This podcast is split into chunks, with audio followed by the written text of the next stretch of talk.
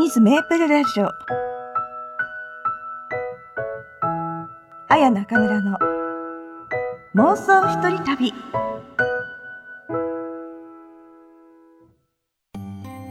こんにちは。皆さんいかがお過ごしですか？前回はシンガーソングライターゆきひろさんに会いに行きました。沖縄への妄想一人旅でした。もう勇気や元気パワーたくさんもらいました。さて今日もミズメープルラジオ綾中村の妄想一人旅。どんな出会いがあるのでしょうか。今日もよろしくお願いします。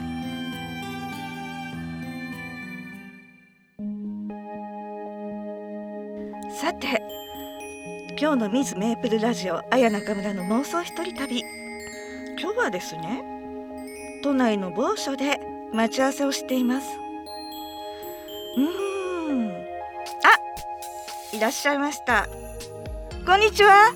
こんにちは。こんにちは。よろしくお願いします。よろしくお願いします。はい。今日は JP クレストという会社の笠井さんとお約束をしていました。現在私が仕事の相談をしているあの会社さんの担当さんですね、うん、笠井さんはどんなお仕事をされてるんです。か、はい。ちょっと自己紹介お願いあします。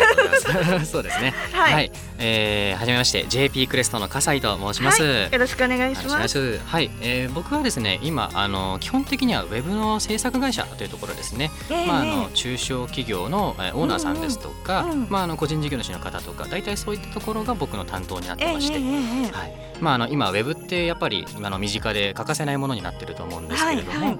まあそういったところでですねあの使う側としてはまあ問題なく使えるけれども、うん。発信する側になった時にまあどういったものをやっていけばいいかわからない。あのどう運用していけばいいかわからないってうんいう、確かに。そうですよね。うんうん。まあ、インターネットやっぱ難しいので、うん。なかなかあの自由にこうですねあの気ままにこう運用していてもたくさんの人に見てもらうですとか、うんうんうん。会社でそれをまああのなんでしょうね成果を出すっていうのはなかなか難しいところもありまして、うんうんうん僕らはなんかそういったところにあの作るだけっていうわけではなく、えーうんそういった運用の部分も含めて、まあ、サポートさせていただくっていうようなお話をですねね。させていただくとか。あのー私もあの広告代理店のプロデューサーとして、はいはいはいはい。あもう長くやってたんですけどあ,、あーはいはいのテレビラジオ CM えっ、とまあたまに番組制作、はいはいはいはいキャンペーンやイベントあとお店作りやライブもやってましたね。何でもやってますね。うんですけど、はいはいはい。一つだけうんあのわからないことがあったんですあ。そうなんですか。そうなんです。私実ははい。ウェブに明るくないんです。あ、ウェブですか。そうなんです。うん、やっぱ世代のせいですかね。いやいやいやいや、そんなことをおっしゃらないでください。はい。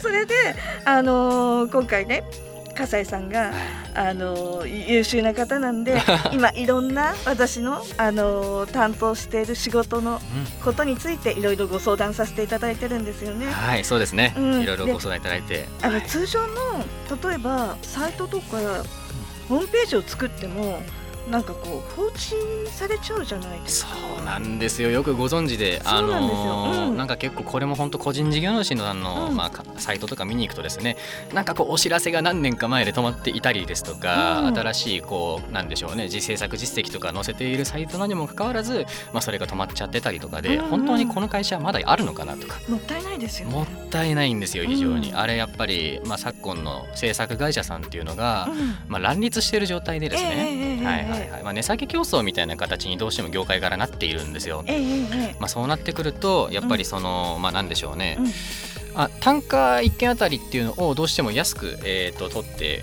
まあ、行く会社さんが非常に増えてきてるので、ええそうなってくるとサポートとか運用の部分っていうのがどうしてもおざなりになってしまう傾向にあるんですね。ええええええでそれでやっぱりそういったその中小企業これが大企業でそううん。システム化とかあるうん企業の方だったら問題ないんですけど、うん。うんまあ、大企業ではなく、まあ、小規模で自分の、まあ、できる範囲でやってらっしゃる方なんかはもうそれされると本当にどうしたらいいか分からなくなってしまうんですよね。うんうんうんうん。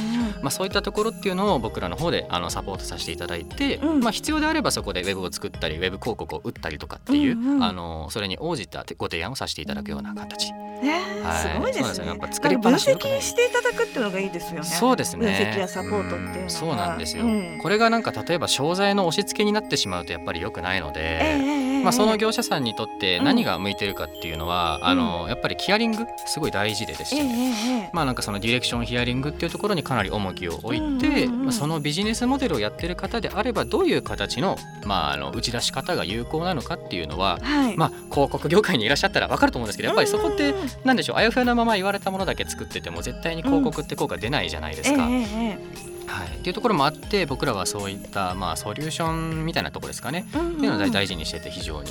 大変いねや そうですね。頼もしくいやいやて優秀な人材だと思いましたあ私。ありがとうございます。はい。で今回は本当に無理やり、ね、あの、このラジオの収録現場、はい。い、やまあ今都内某所ですよね。ね。都内某所でした。そして今は私あのーこのミズメープルラジオ妄想一人旅では、はいはい。あのー SDGs SDGs について ちょっと今あの。なんかね、はい年代がわかるんですが、はいはいあの YMCA のノリで言ってるんですよ 自分とすれば。なで。SDG で S はちっちゃいんで S うんで SDGs をテーマにしてこの頃お話しさせていただいてるんですね。はいはいはいうんはいはい。えっと笠井さんがご自分で取り組んでるなんか SDGs って何かありますか？まあそうですね。うん。あのまあこれは結構やっぱ個人でできることってどうしてもやっぱ限界がある。よく言われてるようなまあなマイバッグを持ち歩くですとうんうん。うんか、まあそういったところ電気代を減らすためにこうこまめに電気を消すとか、うん。まあ、そういったところっていうのは確かにおのおのでできるんですけどどうしてもやっぱり実感が個人レベルだとあの湧かないできないって思ってらっしゃる方多いと思うんですけど、うんまあ、これって皆さんがちょっとずつ意識するだけでも大丈夫なことなんで、まあ、昨今では例えばあの紙ストローを導入してる企業さんとか、うん。はいはいはい、あの勝手に分解されるプラスチックでできてるゴミ袋を導入してる企業さんとかそんなのあるんですよ。そうなんですよ。バイオマス。そうなんですバイオマスとか言っえてすごい。あの普通のプラスチックって燃えないじゃないですか、分解されないんですけど、うんこれが土に埋めても勝手に土に帰るみたいなのとか、そういうのを導入してる企業さんも。結構お高くないです。どうなんでしょうね。だからしょうがないですよね。うんまあしょうがないそうですね。まあまあまあおかげさまでねあの毎回会計のたびに2円5円とか あ取られるようにはなってしまったんですけれども、まあそれはやっぱりね、うん。あの地球上に住んでる皆さんのね、まあ、連帯責任って言い方ちょっとあれですけれども、みんなで取り組んでいくためにっていうことでやってるもんだと思うんで、うんうん。逆に言えばそういうなんかこう意識に向けて、えー、となんでしょうそういうものを取り組んで、えー導入してる企業さんのところで買い物をしたりとかサービスを受けたりするだけでも。そういう選択って必要ですよね。うん。うん。それだけでもあの SDGs にあのなんでしょう個人レベルで貢献できてることにはなるんで。確かにそう思います。ううん。んそうなんですよ。サービス提供してる企業さん側がそういう選択肢を用意してくれるのはありがたいですよね。うんうんうん。うんそうですね、はい。ありがたいですよね。はい。そうなんです。うん。で今ねあのーオスカルとかラスカルじゃないエシカエシカルですね。アライグマですすねい。ませんね。あとまあサスティナブルとかね、はいはいはい。いろんはないこう素敵なうん言葉が、あのー氾濫してるじゃないですか。うん SDGs の中で。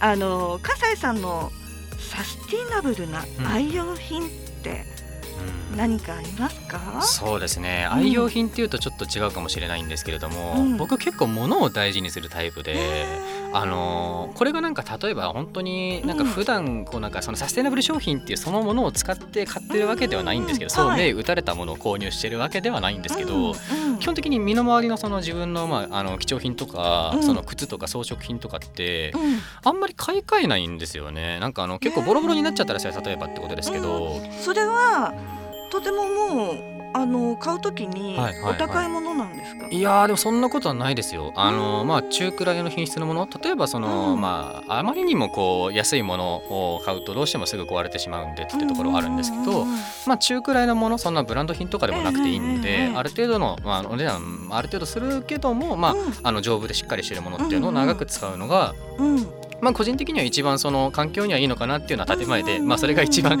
あのなんでしょうね。まあ節約になるからっていうところもあるんですけど。えー。はい、まあそういったところっていうのはそうですよね。これから、まあ、あの僕みたいな方だけじゃなくてうん。あのいろんな方がですねうん。あのそういったものを長く使うというところうん。あの長く使えるものを使っていこうっていうのはうん。意識していけば、まあ、これから変えていけるっていうのはその個人レベルで一つあるんじゃないかなっていうのは思いますけれどもね。ちなみに私もササスティナブルな愛用品あるんですよ。ああ実は。はい、うん。なんでしょうそれはですねもう昔からなんか割とこうおしゃれな家具が好きなんですけど。おしゃれ家具、はい、そうですね、そのアンティークのテーブルや椅子チェスト。はいうんうんうん。でアンティークの家具屋さんを選んで、まあ、そういうものの寿命をはい。伸ばしているものを販売している家具屋さんを選んではいはいはい。買い物してます。ああそういうところがあるんですね。そうですね。アンティーク専門店。そうなんですよ。はいはいうんはいあのなのでずっとまあ多分どどっかのフランスかなんかで長く使われているものが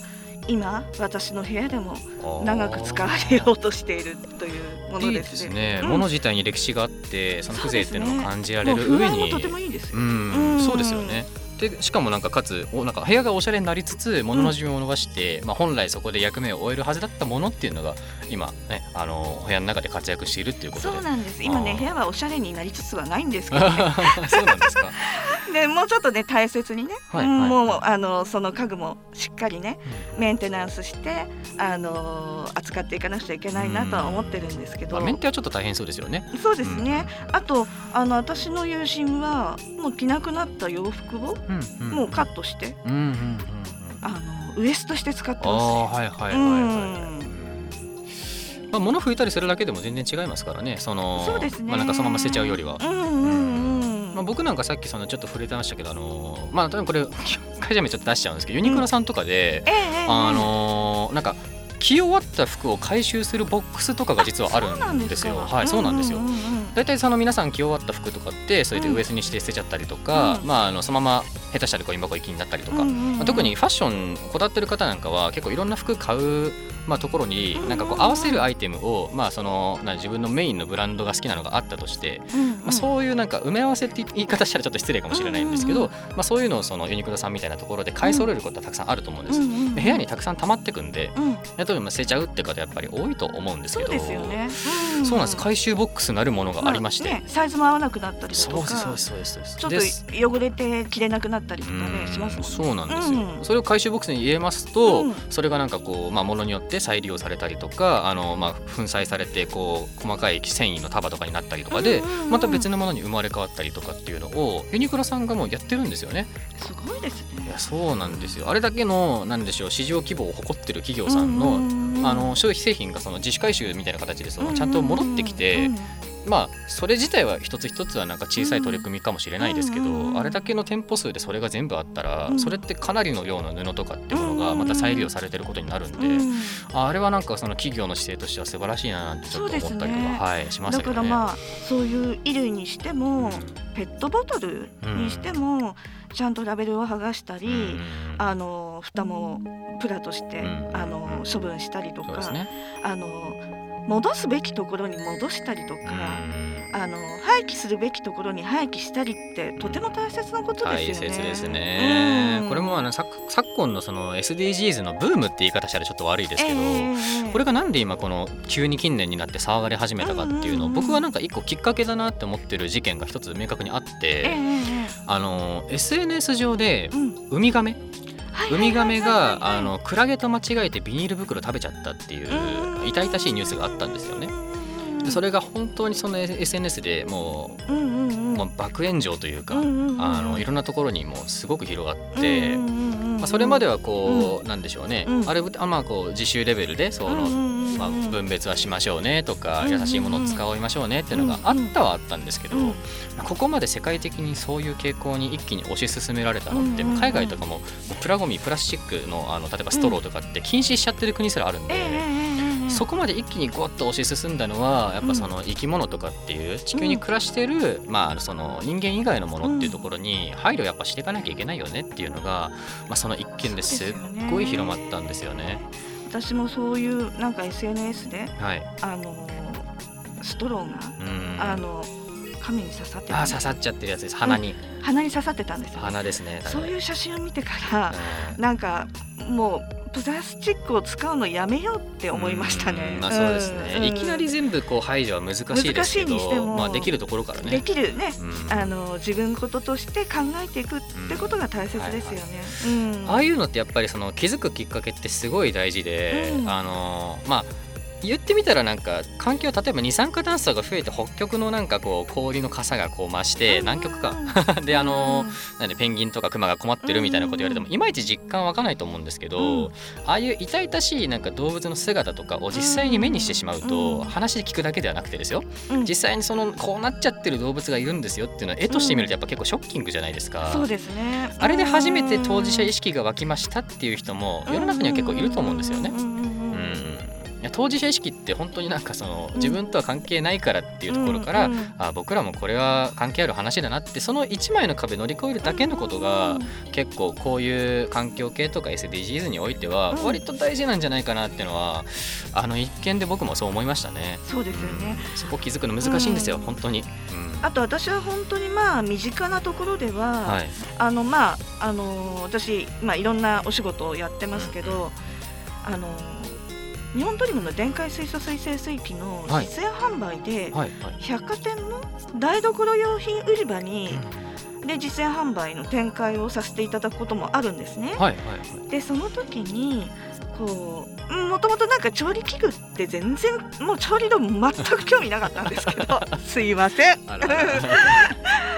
でもなんかそこでなんか調理道具をの使い方を聞いたりしているうちに、はい。はいはい、なんか自分ではこうスムージーを作ってみたり、毎日、うん、だとなんかこう真空保存するようなこうタッパーとか袋があったりとかしてあそれでなんかなんていうのかなこう使い切れない野菜とかを冷凍保存して、うん、なんかあのフードロスをなくしたりとか、うん、なんか使い捨てのプラスチックごみの削減に、うん、あのつながるんじゃないかなと思ってるんですけど。そうですね、うん、それ本当に結構大事で僕も実はなんか冷凍って結構やってて、あのまあ、豚肉とかってこうスーパーに普通小分けで売ってると思うんですよね。えーまあこれも結局なんかその言ってしまえば節約してるだけみたいなケチってるだけじゃんって話になると思うんですけど、まあ、これをなんか小分けのパックをいっぱい買うとかそのその都度買うとかってよりはファミリーパックみたいな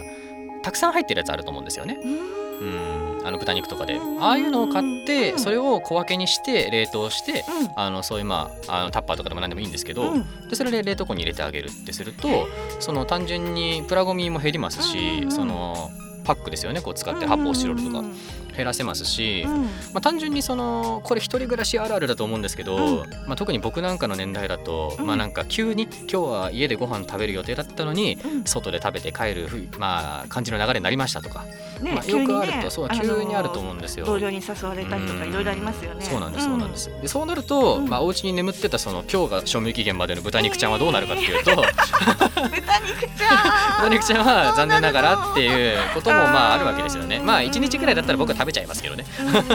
まあでもまあそれが例えば3日目とかだったら今日こそ食べるぞって思ってたものが冷蔵庫でダメになってしまう捨てちゃうってまあ一人暮らしあるあるだと思うんですよ結構。でも僕なんかその使う日まで冷凍庫に入れちゃってたりするんで、意外とそういうちょなんか突発的なイベントでお家で食べれなくなっても、割とそのフードロスっていうのが起こらないようにはしてて、はい、すごい。でも葛西さんって、はい、意外と料理男子なんですね。いやいやいやいやそんなことはないんですよ。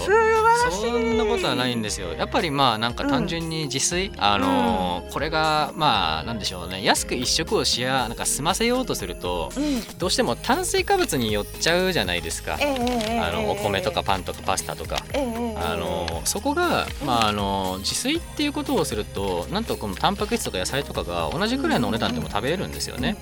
はいはい、それをなんか外食で賄おうとかするとやっぱり1食何もそうですね600円とか700円とかかかってくると思うんですけど。まあ自炊結構そういう意味では割と量も食べれますしバランスもいいですしね。まあお時間だけちょっとかかっちゃいますけど、うん、あの笠井さんに、はい、まあこの頃暑いじゃないですか。暑いですね、とってもいいレシピをご紹介します。あ、レシピ、うん、おぜひぜひお願いします。ぬちぐすいっていうものなんですが。ぬちぐすいですか？はい、まず、はい、あの鰹節を器に山盛り入れていただいて、はい、あとおろし生姜少々。うんうん。で薄口醤油少々、うん、またなんか梅干し1個でもいいんですね、はいはいはい、でそこに熱湯を注いで。熱湯なんですね、うん、蓋をしてはいはい1分待つだけ、あー簡単ですね。それで上澄みだけをいただけます。上澄みだけ。うん。うんうん美味しそうですよね。もうそれで出来上がりですよ。美味しそうですね、うん。レシピが全部美味しいですもんね。でねそのぬち薬っていうのは、はいはいはい。あのーまあ沖縄で薬になるほどの効果のあるもの、はいはい元気が出るものなどの表現で使われる言葉みたいですよ。ああなるほどなるほど。ぬちははいはい薬は、えー、と薬、ううん。んね、これからね暑くなって、はい。もう笠井さんがすごいもう仕事？バリバリこなして 長い打ち合わせをこなしてで家で疲れたーって汗だらだら垂らしてね帰られた時に召し上がるのにいい一品だと思いませんか？そうですね。今度作ってみようと思います。で なんかもう夏バテに強そうなレシピですよね、夏バテにいいですよ。はいはいうん。で実はこれ私今自慢げに話しましたけど、はい、はい、綾中村の考えたレシピじゃないですよ。あそうだったんですもともと沖縄でね、あのー伝わってるものなんですけど、はいはいはい、はい、実はこの間あの吉祥寺に私が入っていた時うんに、あのビシソワーズのうん。差し入れをいただいたんですね。ああ、うん。なるほど、でそれがとても素敵な、はいはい。あの料理家のはいはい。田村葵江さんっていう方なんですね。ああ。そうだったんですか、うん、であのーまあなんか先生がおっしゃるには、はい。あの 頭が硬いので料理研究家にはなれませんっていうことだったんですけど どうなんですかね。ただねとても素敵な方なんです。本当にファッションモデルとして活動後16年間、はいはいはい。ハワイ島のカイルワコナに移住して、はいはい。であの9.11をきっかけに帰国されたそうなんですね。うん、で帰ったら必ず習いたいと思っていたお料理の師のもとでスープを学んで、あの同時にイタリア料理インド料理京料理なども学びつつ多国籍。自宅でお教室や、まあ、今ちょっとね残念ながらお休み中らしいです。あーまあまあまあまあまあ、うん。いやであと百貨店などでもお料理のデモンストレーションをしてらっしゃるそうなんですね。うん。でも私ぜひねあの再開されたら習いにたいな。ああそうですね。笠井さんも行きません？ああそうですね。一度なんかお叱りを受けてちゃんとしたものを作れるようになる。僕なんか全部その男料理でもう目分量ですからね。あのええ調味料なんか。多分怒られると思いますけどめちゃめちゃ、それであのーお父様うんはいはいはいはい。田村泰次郎先生っていうことだったんですね。で幼い頃お父様はもう忙しくてあのお家にいても仕事部屋にこもりっきりであの日曜日以外は夕食も別々だったそうです。あらあら、うん、うん、でなんか8歳の時にお父様が倒れてリビングのソファーで横になるようになってからはあの青江先生の方も17年間お父様のそばにいる時間が持てました。ああうん。はいはいはいはい。でこの17年間の間に絵画や骨董などを教わるでもなく触れることで自分の好み、まあ、思考ですかね。はいはい。いろんな考え方を発見できたと思います。あらあら、ううんん。で食べることには人一倍断ってはいはい。何よりも、あのーお食事が楽しみだったお父様は子供だったその青江さんの方にあのいろいろなお店にも連れて行ってくれました。ああいいですね。羨ましいですいね。やいいですね。そうですね。いやうん。子供の頃からいろんなもの食べるの大事ですからね。うん、笠井さんんなんか食べにあ子供の頃ですか？うん、まあ、僕はなんかやっぱそのそうですね。親に連れられて行ったそのラーメンなんかがきっかけで今結構ラーメンの食べ歩きとかがあの人生の楽しみになっちゃってたりとか。いいじゃないですか？何系が好きですか健。康あ僕ですか、うん。僕あの二郎系が好きですね。あ、そうなんです。割と大盛り系？大盛りそうですね。なんかよく言われてるような。まあ結構いろんなラーメン食べますけどね。そうですね。うんはいはい。でそのお父様が食べさせてくれたたくさんの美味しいものの記憶が、はいはいはいご自分今の自分を作ってくれたと感謝しているそうです。ううん。ん。でスープをもう特別に学びたいと思われたのはお父様の亡くなる日の朝入院中のお父様に届けたいと作ったかぼちゃのポタージュがもうねポツンと台所に置かれたままだった光景がもうずっと頭に残っていたことがきっかけだったそうです。それはまあそうですよね。なかなか。うん、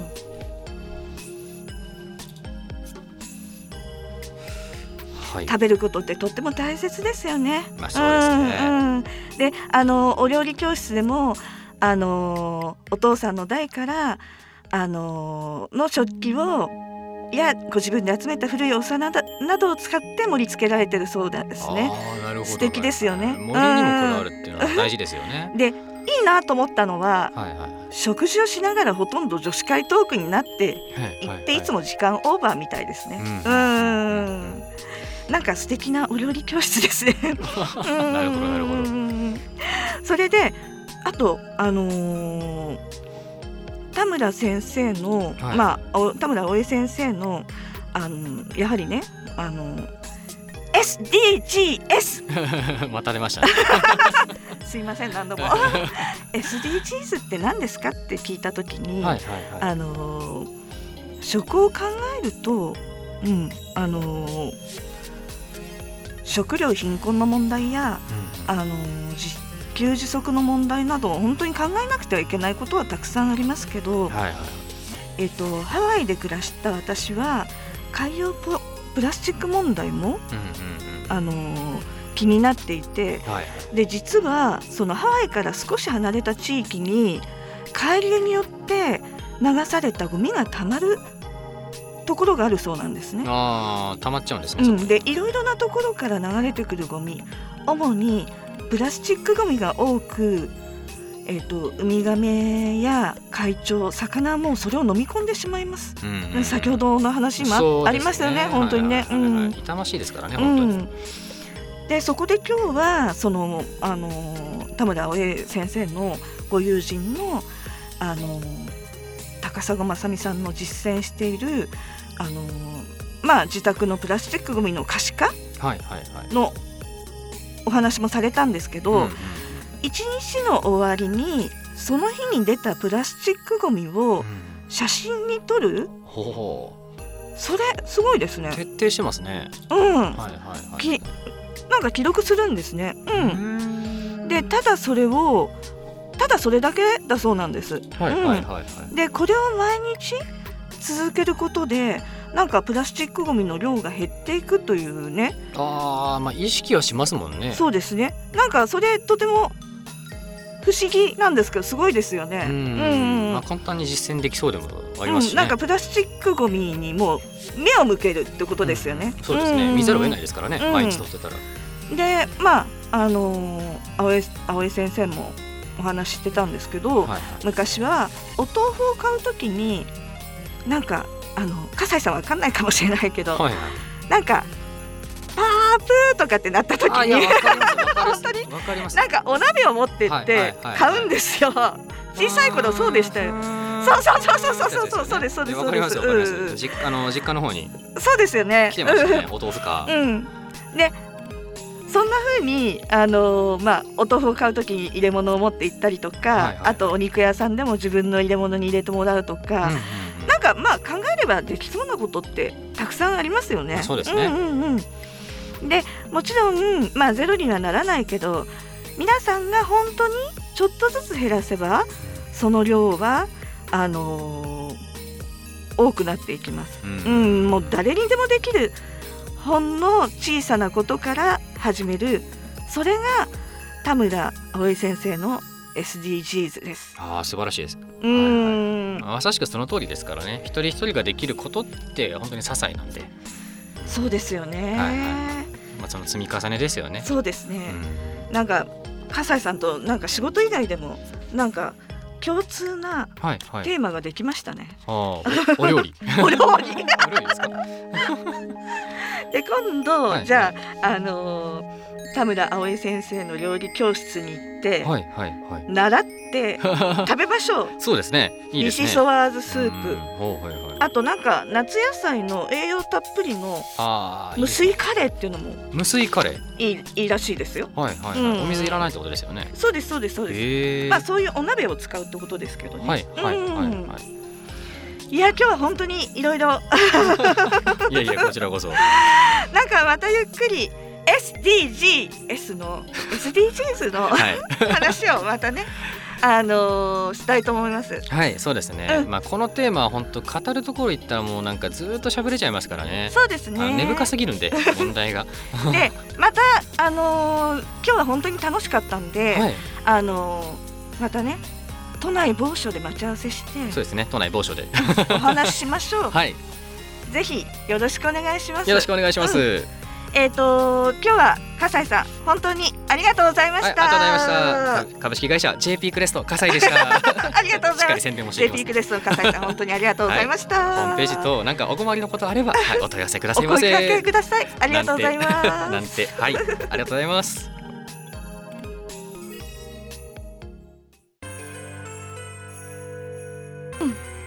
今日は本当にゲストの JP クレストの笠井さんに登場していただいて SDGs の話題で盛り上がりました。本当に楽しかったです。ありがとうございます。あとあの料理家の田村葵先生のレシピまた真似て作ってみたいと思います。うん。挑戦してみます私も。お料理。でまたあの私のあの日本トリムの電解水素水清水器の実演販売はえっ、とアメブロの水メープルラジオ綾中村の妄想一人旅や綾中村のフェイスブックやインスタでちょっとチェックしてみてくださいね、うん、何かございましたらえっ、とダイレクトメッセージをお願いします。